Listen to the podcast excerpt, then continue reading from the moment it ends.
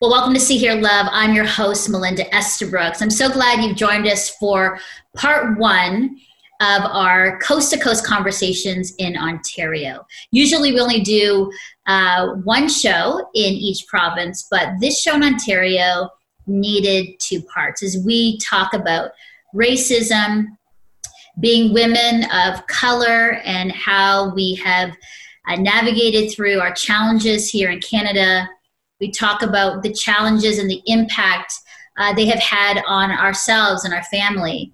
And then we talk about how we've overcome racism and how we have ensured inclusion in our own lives and sphere of influence. I know you're going to enjoy both part one and part two, but today is part one as we talk to Raquel Brown, Jyoti Wall, Stephanie Joy Stiers, and Frances Kim, along with myself and co host Anne Miranda, about what it means to be a woman of color here in Canada.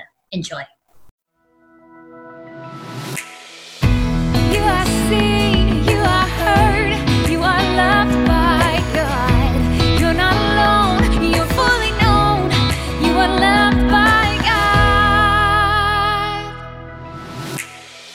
Well, welcome to See Hear Love. I'm your host, Melinda Estabrooks, and thank you for joining us on our fifth stop in our coast to coast conversations in my hometown province of Ontario. And I'm so glad that you have joined us. And I am so glad, and you have joined us as well, all the way from BC. Welcome. Yeah, thanks, Melinda. I'm really stoked for this show. Did you know that I was born in Ottawa? Really? I had no idea. So you're like an Ontario girl, but just transplanted out west. Yes. Yeah, so I'm super excited. I have so many family members out in Ontario. That was of the first place uh, we landed when my parents immigrated here. Oh, I yeah. love that. Well, you know what? I have not introduced you in a while. And so, for people who have just started uh, watching our Coast to Coast conversations, I want to give a little shout out to you because you are the pastor of women's ministry at Village Church. You're passionate about seeing lives transformed by Jesus, and you love encouraging others to reach their full potential as they advance the kingdom of God in their lives. You're the co founder and visionary at Leverage, a network for women in leadership. And you live with your husband, Carlos, your kids, Nathaniel, Hannah, and your mom. Where in BC? We're in Surrey, BC. In yeah. Surrey, BC. Half hour out of Vancouver. Right. So, welcome. I love that you're here with us. Anne, well, I'm going to now introduce our amazing panel because what an incredible panel of powerhouse women. We have Raquel Brown, Jyoti Wall, Stephanie Joy Stiers, and Frances Kim with us. So, Jyoti, where are you living in Ontario? So I live in southwestern Ontario in a small uh, rural farming community. We're about two hours south of Toronto, um, about an hour south of London, right on Lake Erie. Amazing. So here's what I know about you you are a wife, mom, artist, small business owner. You have a toddler son, and currently you are seven months pregnant with your daughter. Yes.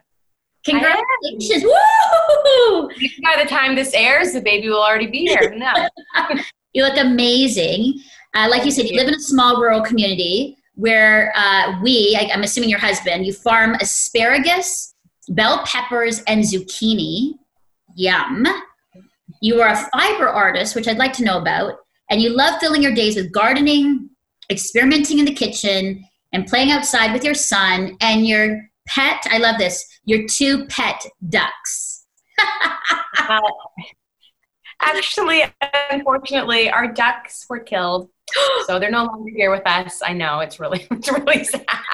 Oh uh, but that's life on the farm. That's what happens. Animals attack animals and oh. yeah but maybe we'll get maybe we'll get more hopefully okay. he was our son Avin was really attached and he loved them so um, hopefully after babies here we'll maybe maybe then we'll get more ducklings but. okay and what is a fiber artist jyoti so i'm specifically an embroidery artist um, so i do embroidery art and felted art um, i basically work um, on commission commissioned orders. So people will order um, stitched family portraits or stitched house portraits.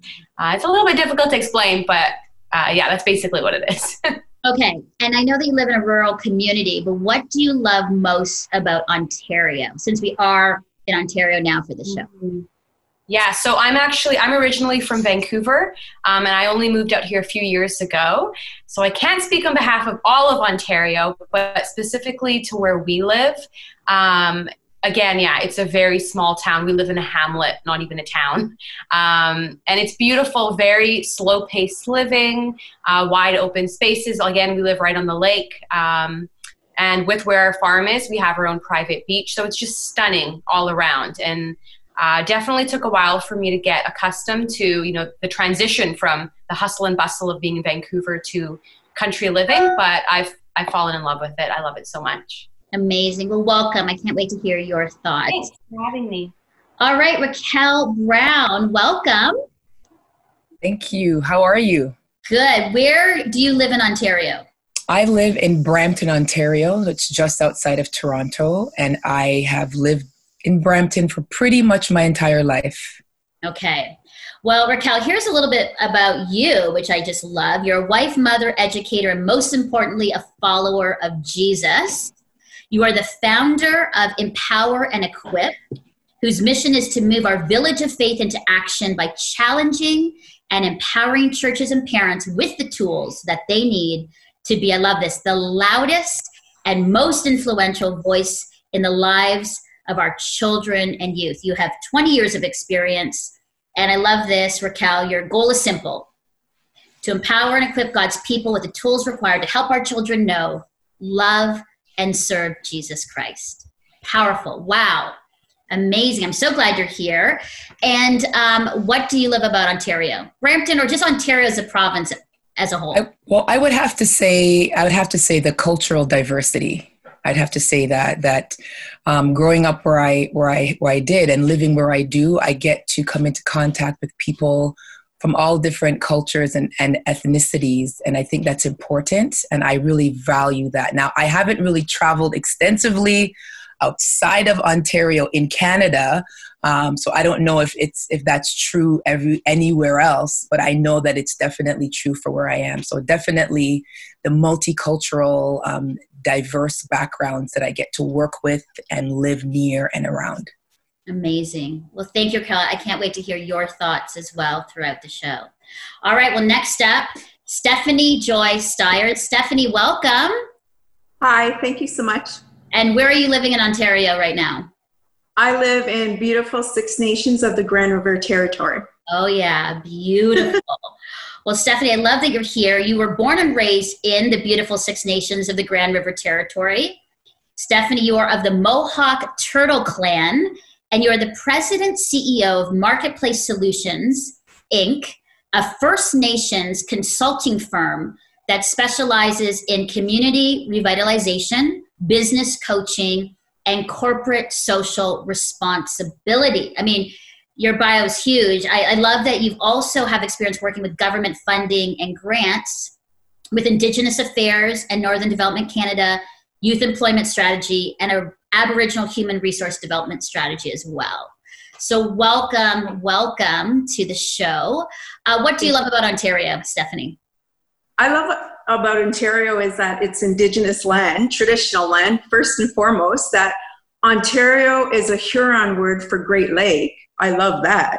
And I also love that there's so many waters here, waterfalls. I especially love Niagara Falls. I love the sound. I love the look. It's gorgeous. It's beautiful. And I, I just love the land. The land is so precious and sacred and beautiful. That's what I love most. Beautiful. I love that too. Thank you, Stephanie, for being with us. And finally, to round us all up, Frances Kim, welcome. Thank you. Frances, where are you living in Ontario? I live in a small town called Woodbridge, just north of Toronto, about 25 minutes north. All right. Well, Frances, uh, you're the director of Envision, which is really interesting. It was really neat to, to learn about this. It's a resource of the Christian and Missionary Alliance denomination that helps to identify and develop future missional leaders who innovate, establish and strengthen communities of faith in key urban environments and you're heading that up. I love that. You used to serve on uh, a pastoral staff at your local church, leading pastoral care and administration. You're married to Randy of two children, Timothy and Amelia. And this is what I love. You enjoy thrift shopping. Yes, who doesn't love that? Creating warm and inviting spaces. You're always open to trying new experiences at least once, and you give great care to raising this next generation of young creatives and influencers. Amazing. Welcome, Frances. And for you, what Thank do you, you. love about Ontario? Well, I'm thankful it hasn't been said already, but I, I especially love the CN Tower. And it's not just because it's the third largest tower in the world, but also because that's where we got engaged. So my husband gathered our two families. He got a plane and hung the banner, and it just it's a personal, yeah, it's a personal memory milestone for me. So that's that's what I love. I love that. That is fantastic. Well, I live in Burlington, so this is great. Like we're in Ontario. I live in Burlington, which is outside of Toronto, but I love it because it's in the middle of like Toronto and like Niagara on the Lake, Niagara Falls. And I think I would echo really what you know Stephanie was saying too, and Jyoti about well, all of you. Um, the diversity of people I love because I love eating out with my husband to all the different kinds of places uh, for food. So one night it's Vietnamese, one it's Thai, uh, the next it's Korean, then it's Ethiopian. I mean, we just love exploring and eating great dim sum and all kinds of food, which I love in Ontario. But I also love the land. So you can go to Niagara on the Lake and Niagara Escarpment and hike, but then you can go up to Muskoka and be in cottage country. But then you can go um, across to like Prince Edward County and, and love the lakes. And I mean, it's it's so beautiful. And for my husband and I, we love doing day trips. So we'll go and explore towns and best drives, scenic drives. If you if you ever Google, you can say best scenic drives in Ontario, and we do that too. And I just love the expanse of the land, the beauty of the landscape, and the people. So amazing. I agree with you all. Well, to get us started in loving more and knowing more about Ontario, Anne has brought some trivia. So what I know is now usually I do the trivia, but this time I said for her to do it so that we can kind of compete, you guys, and raise our hands if we know the answer. Okay. And there's really no prize, just really the trophy of knowing that you're the best and that you know more about the province than anybody else does. So, and go for it. Raise our hands and see if we know the answers to our province of Ontario. Okay, here we go. This is going to be fun. All right, this provincial park is the largest park in Ontario. It has no visitor facilities. It's reachable only by air, and special permission is required before visiting it. What is the answer? What? We have one of those? hmm. No Anybody? facilities. Yes? Anybody? I don't Oh, know. I got you on the first one. Mel, Mel enjoys this stuff. Okay. Any guess? Anything? Let's see. I know park, but I don't know any that has no visitor facilities. That's strange to me. Okay. It's called Polar Bear Provincial Park. Several hundred polar bears migrate in that area. So you need to get special permission before coming in. I know. Okay, next. I think that this one's going to be easier. This city is called the waterfall capital of the world, home to over 100 waterfalls. Mel, I saw your hand first. Well, I'll let them go. I'll let Jyoti and Frances go. See if they they get it. Okay, Okay, Fran- Fran- what is it? Or Jyoti? Uh, Hamilton. That is correct. Yes. Woo! Okay, I knew that. It's Hamilton. It's Hamilton.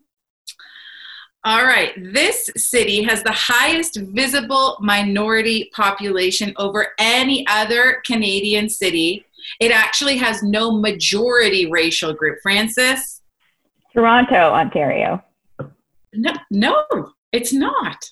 I Um, know. okay, Jyoti. Jyoti. Is it Windsor? No, but you think you're getting closer. Oh, I was going to say Mississauga. No, guys, this, it's Markham. Over Oh. 75% of the people from all over the place, they have no, like, there's not one race that is more popular or more majority than the others. What? Okay. Okay. In Ontario, there is a law saying that this word is not an admission of guilt. What is the word? If you say this word, there is a law that protects you. In And you're Ontario? not- hmm Only, only in Ontario, not in all of Canada, but only in Ontario. Eh, This is weird trivia. Sorry, girls. Okay, I've never heard of that. I know. The word is sorry. Yes. Oh, I was gonna guess. Were you gonna guess that? Only in Ontario, there's a law that protects you when you say sorry. Okay. Wow. This is the largest road in the world. What? Yes, Mel. The longest road is it Yonge Street? That is correct. That is correct. I Um, tried all right. drive it one time and it just that it was too long. I started off right down, I think at Queens Quay in Toronto, and just tried to drive it all. Yeah, it's it's too far. Kind of got. It's 900 kilometers. I know. It's huge. I know. It's huge. All right, this is a really interesting um, one. From the highway, if you pass this northern Ontario t- city, you will see the largest Canadian goose. Oh no. I, hmm.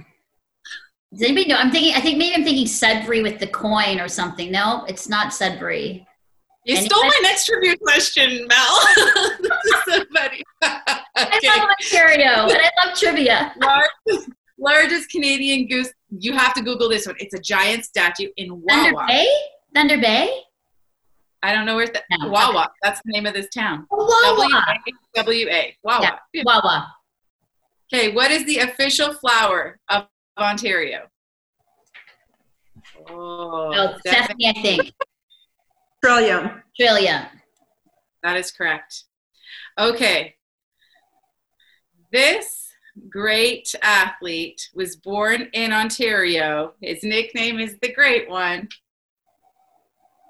Yeah, Stephanie. Wayne Gretzky. Yes. That is correct. So Born in Brantford, I think. Is it Brantford? Yes, that is correct. Right around- Bradford, Ontario. So there, if you go to Tim Hortons, there is a coffee that is called the Gretzky, named after him.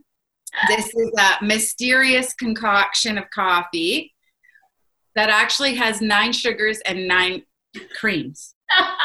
Nine. Ew. Only in Ontario. okay. That is awesome. Okay, now for um, do you know what town? This is the last one. The Barenaked Ladies are from. I know they're from Ontario. This is pop culture trivia. Hmm, I was going to say Hamilton, but maybe. Ah, shoot. I don't know. I thought Mel was going to get this. This is Scarborough. Can you sing us a song from them, Mel? This Oh, is if I had a million dollars, maybe that's that. their. Amazing. Those are good. I thought I would know more of those, but I think I need to kind of brush up on my trivia. Good job, you guys. Frances, Stephanie, Jyoti, and Raquel. Good job. I think, yeah, we're all going to go back and be like reading through trivia of Ontario. So thank you so much, Anne, for bringing that. Well, today is a really timely discussion. And as you see our beautiful and diverse panel um, of women, and even myself and Anne, you know that we're going there with these topics. And I think it's really important as somebody who has been doing the show for, you know, four years and in medium broadcasts for close to 20 years.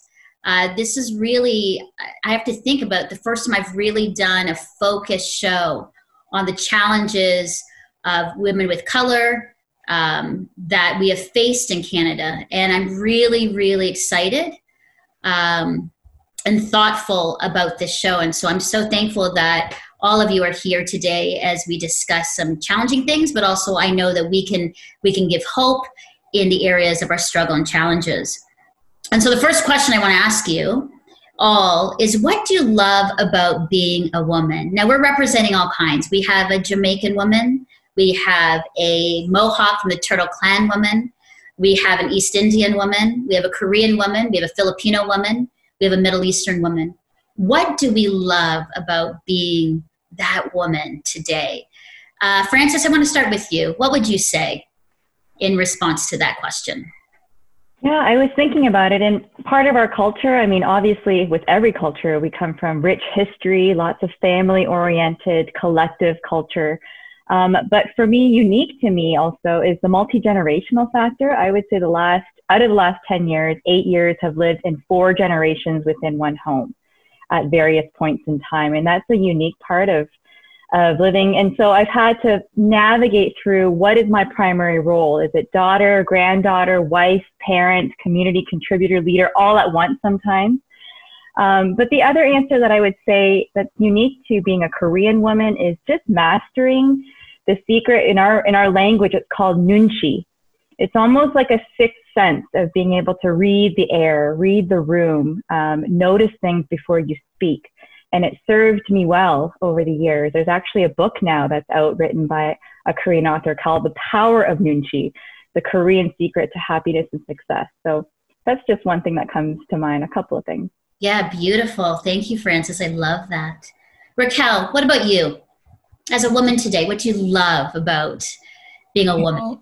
I would say, specifically as a black woman, um, this may sound strange, but I would say my hair, and I'll tell you why. Um, for many years, my hair was chemically straightened for many different reasons. And I think that um, about my hair has been in its natural state for about 17 years now and it's almost not like a sign of protest but it, it, for some it is but for me it is almost one of the most tangible ways that i'm able and visual ways to embrace that black part of me. And i know for a long time when i was younger um, for many reasons again i would straighten my hair and i was actually told um, when i was when i entered my profession that i should straighten it because um, straighter hair is more palatable and more acceptable, and mm-hmm. I would possibly go further faster. So I would say, um, um, for me, it's it's it's my hair, and and I've actually like passed that down to my daughters. Both of my daughters, I have two daughters, um, sixteen and thirteen, and they both love their natural hair, and they know why it's important. So um, that's what I'd have to say for me. Yes, I love that. Beautiful. Thank you, Raquel. Stephanie, uh, for you as an Indigenous woman, what do you love about being from the Mohawk Turtle Clan? So I love being from the Mohawk Nation. I, I am definitely Turtle Clan. I'm strong. I love that. But you know, what I really, really love about being an Indigenous woman is that with the failed government policy with the findings from the um, Truth and Reconciliation Commission, their report, with Murdered Missing Indigenous Women and Girls report, and finding Canada guilty of genocide, you know what? We're still here. We are still here. We're thriving. We're resilient. We're smiling. We're happy. We're successful. Our language, our culture, our traditions are being revitalized and we're embracing our identity, an identity that was tried to be robbed from us, stolen from us. I'm so proud of our my people. I'm so proud of proud of indigenous people in Canada. And I'm just like in awe when I sit back and see what's going on right now in the nation and in our nations. It's just amazing. So I'm super proud. I'm super proud to be an indigenous woman and I feel so empowered and strengthened. And I'm working on my PhD in policy studies. And look out, just look out. Amazing, right? Woo! You got us going, girl. You got us going. That's what I want to hear. Amazing. Thank you so yes. much. Wow. Wow, wow, wow. Uh, Jyoti, as an East Indian woman, what do you love about about being this East Indian woman? Wow, all of those responses were so empowering. I love them. Um, I feel like mine is maybe a little bit, maybe more superficial, but in all honesty, I, um, Raquel mentioned something similar. Like, I grew up in a very traditional home. So even though I was born and raised in Vancouver, you would you know, if you entered our home, you would think you were in India. like my parents are very traditional, uh, very strict, and always made a point of making sure that we were really connected to our culture growing up. Um, so growing up, my sisters and I, we were obsessed with Bollywood films, and we would, you know, stand in front of the TV and dance like they do, and you know, wear the outfits. And when when I thought about this question, I thought, really, like I feel like a princess when I'm all dressed up in my Indian clothes and I feel like royalty. So, being a South Asian woman, one of my favorite parts of that is being able to dress up and to represent my culture and to feel beautiful and to feel um, empowered in that sense. Mm. I don't think that's yeah. superficial at all, Jyoti. I think that is a beautiful part of of us, of beauty and the and princess. That's that's so even in, in biblical as as you know God looks at us and it's beloved, right? Princess, the one who I love and adore, and I I you know dance over and I rejoice over. I mean that just brings that kind of I want to dance as I say that, right? Oh, we'll have a dance party after this, you guys. Don't you worry. We're gonna be dancing after this. Wonderful. Thank you, Jyoti. I love that. And what about you, as a Lebanese uh, woman? What what do you love about that? Yeah, I would have to say the the almost innate response to it's like an innate hospitality that is embedded in the blood of the Lebanese people. So my retail, like growing up in Canada, I, I can't really speak the language. Uh, it is really interesting because I can speak um, Spanish fluently, but not Arabic. So even with loss of language, I've still been able to maintain there's this part of the culture that is hospitable. I just think of like anybody who has entered our home. Uh, my mom will would have like showered them over with hugs and kisses and fed them to overflowing. There is just no, there's nothing that compares to it. She's like, eat, eat. It's like a the other love language. You know, there's so many different love languages. The five, there's a sixth one for Lebanese people, and it's called food. And so we just like over, however much the table's like full, you can't even see like the table anymore because there's so many plates on it. That's how much they're showing like love to the other. So yeah, that's that's probably one of my favorite parts for sure. Uh, I would say for Filipinos, it's a bit of all. I think for Filipinos, the party. You know, it's funny. I love throwing parties. I found out in my um, in one of my personality testing, my number one uh, characteristic is woo. It's wooing people to something great and to the party and to something exciting. And and that's what I love is I love bringing people together and and whether that's cultural, but I've known uh, other Filipinos who love that. They love bringing everybody. You don't just invite one person to something; you invite everybody and their family and their cousins and the hairdresser and anybody who's connected to you. You want them to party and enjoy life the way that you do. And I think that's something beautiful about I think for, for me as a Filipino and just culturally, when I meet even a Filipino on the street, it's big smiles. They always just smile and there's just something warm about them. So I love that. Um, and I honestly, I will say this, this is sort of a funny thing, but I actually love being petite. Um, I am under five foot, though I, I did lie over the years that I was five foot, but I really am. I'm outing myself for 10 and a half. I just wear lots of high wedges and heels and um, I love I love that about me. So there's the honest truth about being a Filipino woman.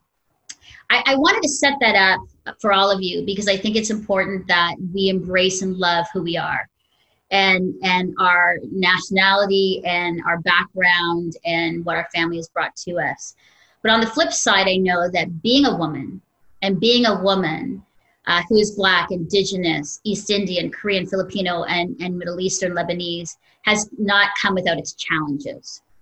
And so I want us to talk about some of the challenges that we have faced uh, in Canada, just from our own experiences. And so we're just going to share our challenges, and then I'm going to ask you the question about how we then, how those challenges have then impacted you. So let's go, let's go through this because I want it to be really honest. I think you're going to be voicing some challenges and concerns that many of our viewers and listeners uh, have been faced with. So, um, Stephanie, let me start with you. Some of the challenges, let's just go one or two uh, challenges that you have faced as an Indigenous woman. I right now, thinking as to um, what I've faced and what I've been through, and working with a lot of Indigenous people, youth and adults, I see a lot of um, people applying for a, like apartments and maybe not getting an apartment because of who they are. So you know, you know when you go in and you know that someone is not allowing you to take an apartment because of who you are. So another one is in government services. I have people who go in. I've gone in on some occasion where they don't accept your status card. However, when you go to their website or you have see something like a poster in their organization, you see that that document is a legitimate document, yet they're they're not accepting it. So those are some of the challenges that I have faced and I have seen in my line of work. And but I've also looked at solutions as well. So wow. Wow. Somebody thanks for sharing that. They're big. Raquel, mm-hmm. for you, challenges you have faced in Canada? I would have to say um, two things come to mind. The first thing is um, having two black children and not being able to find um, resources in terms of books and things that that where we are represented to, to, to have those things in our home easily. So i can find them but i have to pay more and search harder to find that representation. And um, that's that's been challenging. Um, and i would say the second thing is as an educator um, knowing that the history that i that i that i'm paid to or mandated to teach erases my people from that story right? Black and indigenous people are are, are not present and, and having those challenging conversations with colleagues about that and, and as a teacher figuring out how i can navigate that myself. And then as a mom so i would say those those those two things have been two challenges that have been the most painful to navigate but i, I I've, I've, I've found my way through them a little bit. Wow thank you raquel for sharing. Jyoti the challenges you've faced in canada? Yeah um, I, I, guess a few things come to mind. Uh, the top two are probably first. I, I, think I can speak on behalf of a lot of first generation Canadians who, again, come from um, more traditional backgrounds. Uh, when I say that finding your unique identity, growing up in such a multicultural country, but um, you know, going home to a very specific, strong culture and traditions um, has been kind of a common theme that struggle throughout my entire life, trying to find my unique identity by being raised by two cultures, essentially. Um, I, yeah, I, I entered university. I actually went to a Christian liberal arts university and it was predominantly white. And that was a shock to my system because I constantly, all the years that I spent there, I felt I felt like I stood out. I knew I stood out, and not in a negative way necessarily. Um, I'm really grateful. I, I, I don't think I have ever experienced any overt racism. Um, but I know to some degree I was given certain privileges in this predominantly white university that others weren't. Um, so representing the school at speaking engagements, you know, being the face of the university in many cases because they wanted to show that they were, they did have diversity and um, again not a negative thing necessarily but it was still a thing um, and that's it's funny to me because now I live in a predominantly white community. I you know could I could count on one hand the number of ethnic minorities that live here, and um, I feel a similar sense of you know I walk into a grocery store, I walk into the post office, and I'm always the only minority. I'm always the only person of color in those situations, and again, not a negative thing. It's just a thing, and I've never felt um, discriminated against because of it, but it's still something I'm aware of. It's at the forefront of my mind when I go to church. It's um, it's there. And secondly, I am actually married to a white man, and so marrying my husband was a really big deal. And um, being the first person in my family, like my entire generational line, to intermarry with someone, um, to be with someone from a different race, was a really big, big deal. Um, and yeah, there's just been a lot to navigate through that for sure and learning. Yeah. Yeah. Wow. Thank you, Jyoti. Those those are some things that I'll mention for me that um, have come up same and similar. Frances, some of the challenges you've experienced. Yeah, I can also identify with what Jyoti shared, but more from my childhood experiences. So we moved when I was uh, eight years old to a very small town of 1,000, and our family was the only non-white family my parents owned the home hardware there, and my sister and I, we were the only non white kids in our school. And so those were very formative, shaping experiences where I just desperately wanted to fit in. So from what I packed in my lunches to who I brought over, there was just this, this innate um, desire to be like them. Um, it caused definitely some subconscious uh, very subtle but very prominent uh, ways of adjusting and coping for that over the years. And so even now, as an adult um, working in a very uh, kind of a diverse society, living where I am right now, and seeing a lot more ethnic representation, um, there's still a huge gap. And so oftentimes, if I'm walking into a meeting room, say, I won't be the first one to speak, but I'll be using my nunchi, you know, that skill of just reading the room, reading the air. And sometimes it, it's very, um, you know, easy in certain situations or circumstances to feel overlooked. Um, I'm not the first to speak, but neither am I the last. And so somehow in that, I, it kind of gets lost.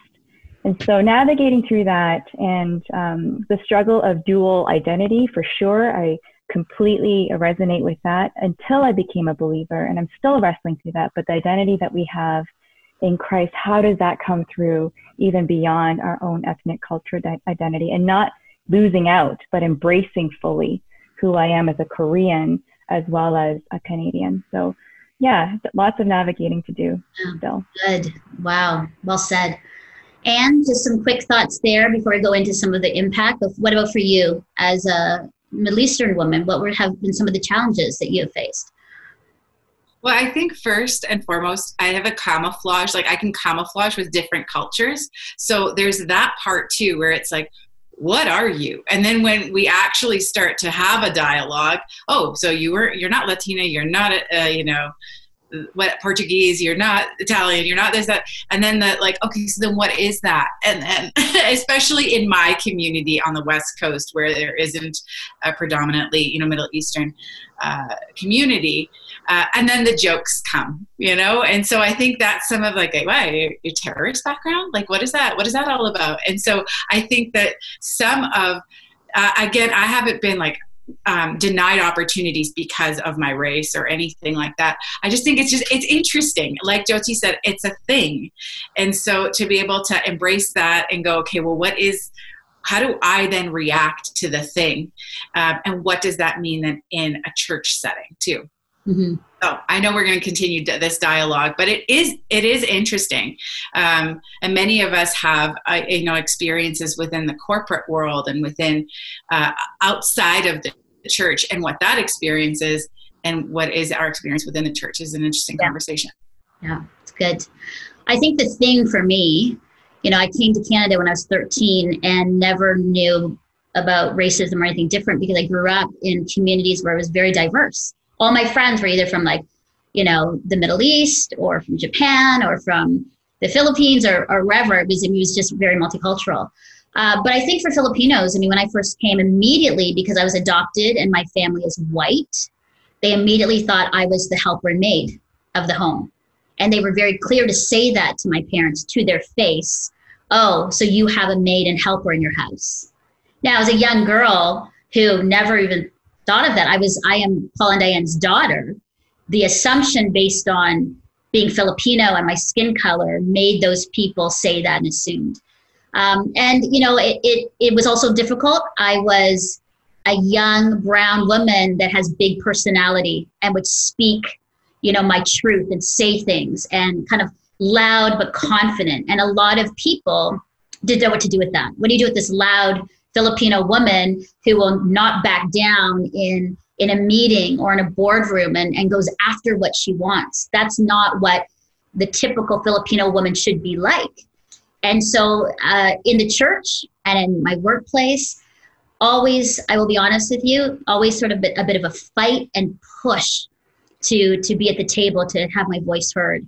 Um, and so that has been uh, interesting to navigate through. And uh, I can I can I can sense that some of some of the experience of of some of you as well.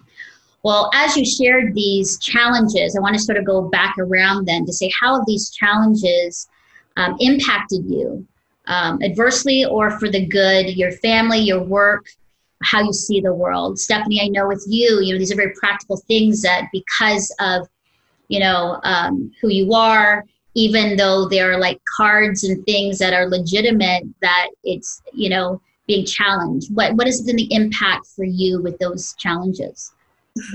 Well i'm a lot like you melinda. I go after what i want to and i'm i am loud and vocal. And when I see an injustice, I'm sorry, I cannot just walk by. I have to stand up and I have to make a stand, not only for me, but for my people and for other people who are, who are treated um, unjustly. So, with me, what I did with the challenges I face with, for instance, the apartments and people not having apartments, well, I created a business and I buy apartment buildings in Timmins, Sault Ste. Marie, and guess what? Indigenous people are highly encouraged to apply because they will have precedence. So that's what I do. I look for a way of being a solution, right? Not part of the problem. So that's what I do. I'm still looking for more apartments because I, there is a need. I even create apartments here on Six Nations. I'm looking at building another sixplex um, so that we have housing problems here too. A lot of people want to come home, right? So I'm looking at building some apartments so that my people can come home. They got a place to live, you know?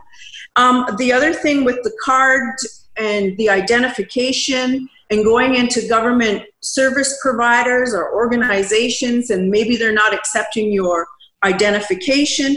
I work with a lot of youth. So I start with the young ones and I give them the tools that they need so that they can go out there, they have their ID, they know what to say, they know where to look.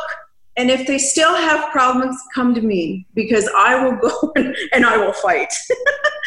so that's what I do. I make it a personal part of my business and my everyday life to see that my people are empowered to be successful to love who they are, to embrace their language, their culture, their traditions, and just go and do what you were created for. So let that greatness from within flow out.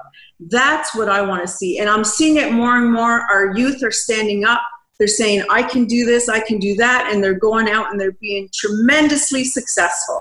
And I'm super proud of them. I'm so proud of being Indigenous. I'm so proud of being uh, from the Mohawk Nation and Turtle Clan. Um, wow, it's amazing. Wow, wow, wow, Stephanie, we're all like, you know, you know, that's really encouraging because you know we we've heard and know the challenges that your people face. But it's so beautiful to hear you as a woman say, I know these challenges, but I'm going to come up with solutions um, to ensure that my people get homes and have a voice. I mean, that that's amazing amazing. Um, so for the people then who are feeling just stuck, you know, what would you say to your people that are feeling that way, angry and stuck and not and not feeling heard? I would say like get around people who are successful. You know, get around our people, indigenous people who are successful. Because once you're around them, you can learn so much from them and I know from myself, if someone asks me, Stephanie Joy, can you come with me? Can you sit with me? Can you tell me about your business? Can you tell me how what your struggles were, how you made it through? I'm like, yeah, sure, come on. You know, I can. When, where? Coffee? What do you want? You know, and we go out, we talk. I encourage them to to find a mentor. If it's me, great. If it's someone else, great. Depending on what you want to do, that's where you find your mentor. And then you submit to your mentor and you learn from your mentor because they only want the best from you. In my culture, it's elder, you know, or somebody who has done what you want to do. So that would be my encouragement for them. And also, if you've done something successful, talk about it. Most times we don't talk about it. Like, okay, so I created my husband's business from the ground up. I knew how to do it. When we got together, he didn't know much about business. And, you know, him and his brother were $30,000 in debt. And I turned that around. And within three years, there were what, 1.9 million in revenue. So, like, you just need to. And if he was here, he would thank me for it, right? I mean, he would tell you because you need to embrace your accomplishments. We, as a First Nations, Indigenous people, sometimes we're so humble, we don't want to talk about our success. It's really hard, right? Because we feel like we're tooting our own horn and is it right, you know? But um, now I'm thinking, you know what? We need to share our success. We need to tell each other about our success because that encourages someone else to step out and say, hey, if she can do it, I can do. Amazing. Awesome. Mm-hmm. That is so good. Amazing, amazing work. Well done. Raquel, for you, with these challenges, how has uh, how have those impacted you know you i mean obviously your family your work and how you see the world how you kind of live out in the world today well i i think um, i echo a lot of what stephanie has said in that it has birthed in me a passion and a, and a desire to ensure that parents that are coming behind me um, they have the tools and resources that I never had. So one of the things that that that I've I've noticed is that though my children are older, um, friends that I have with kids that are younger, the parents are still having the same issues at school, the same issues with, with representation. But I've been able to figure it out in some sense for my family and being able to be a mentor to those younger families, especially through the work of Empower and Equip, has allowed me to um, be a leader in closing the gap um, definitely taking time to listen to their to, to their struggles and listen to their challenges but then after you listen offering them a solution. It's it's great to be that listening ear, but unless you're able to come back and say, "Okay, I see how you're feeling, but this is something you can do. I I understand what you're going through. This is somewhere that you can go." Otherwise, we just keep repeating the same hurts and the same feelings and the same challenges over and over again. So the impact it's had on me um, is it it pushed me to launch Empower and Equip. It pushed me to launch um, a platform that I could use to support families. Now, the work that I do isn't just for Black parents, but I have seen the, the tremendous impact it's had in, in our community in empowering our young Black children to be proud of being Black children mm-hmm. by, by pointing parents in the right direction to help them build their own awareness, their own knowledge, so they can pass it on to their children. So, um, what Stephanie said about the mentorship, I was like, yes, sis, like that is so important because sometimes we get it and then we kind of run off in our own little world thinking yeah this is my my family is so great. And we forget that we have a responsibility to whom much is given much is required. So if god has given you something that has solved a problem for you we have a responsibility to pass that on. Wow. Amen. Yes. Fantastic. I love that. I'm feeling so empowered uh, by these thoughts. Frances, for you, the challenges that you face as a, you know, as you shared as a, as a Korean woman, what mm-hmm. has been the impact for you with mm-hmm. those?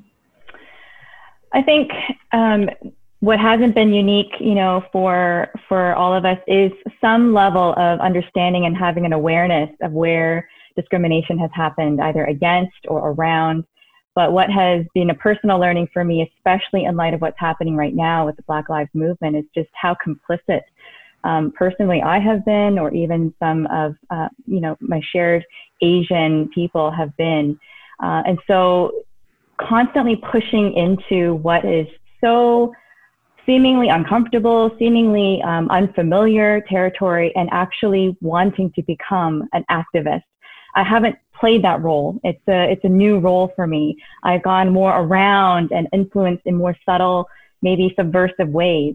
Um, but I am now in a role where, just like you were saying, Raquel, there is a responsibility. There are people coming up underneath and around you that are looking to you.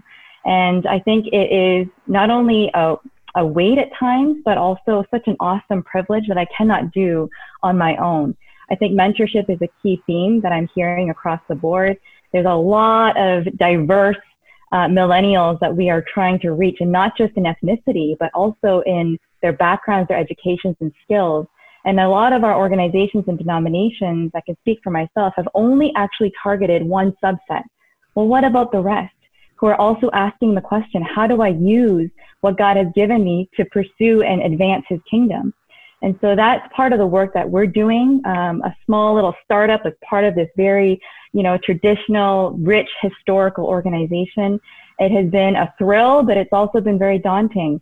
Um, and regularly, I am on my knees asking Jesus, you know, lead the way because this is unfamiliar, uncharted territory, not just for me, but also in our organization.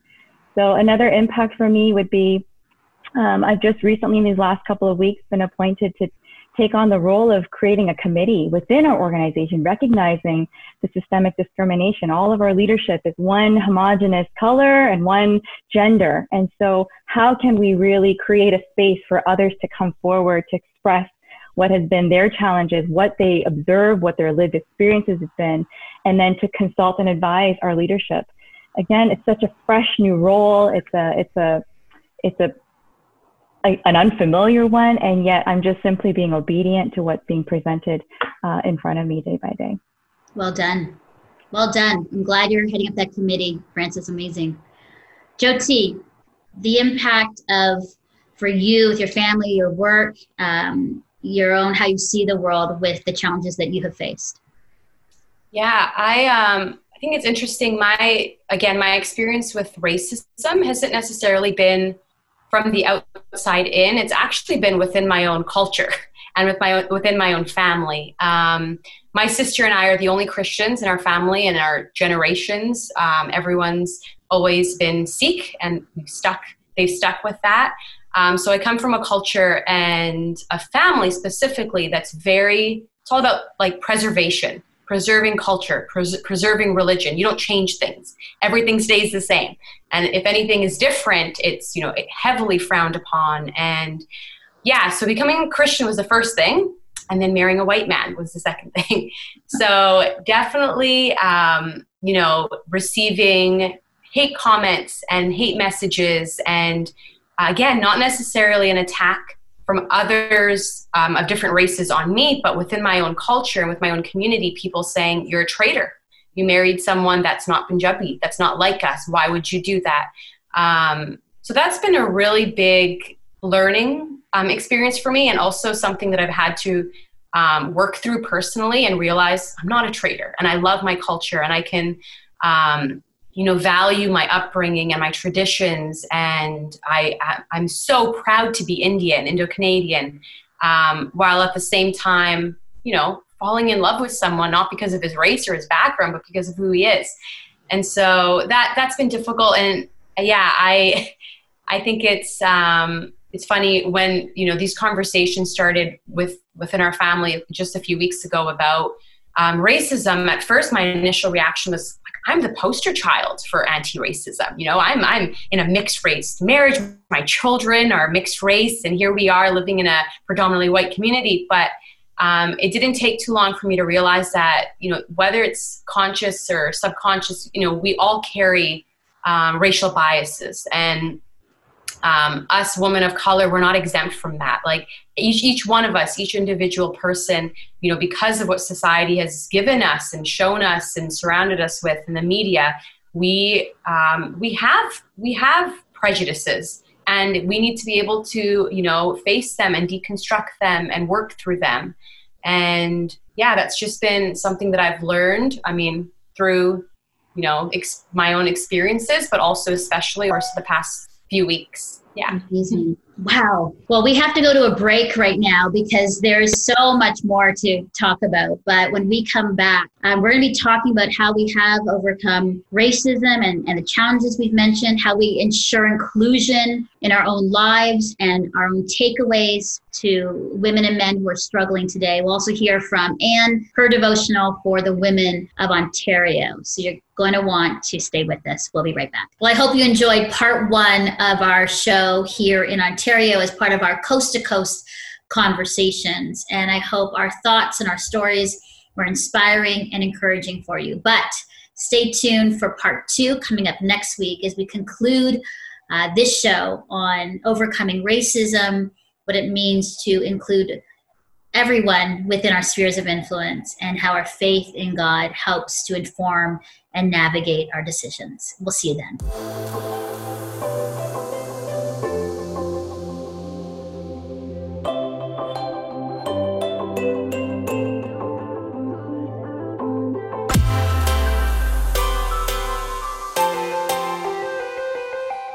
See Hear Love with Melinda Estabrooks is a production of Crossroads Christian Communications Incorporated, a member of the Canadian Council of Christian Charities. To support this program, please visit seehearlove.com and click the donate button or call 1 800 265 3100. And from me and the See Hear Love team, thanks so much for your support.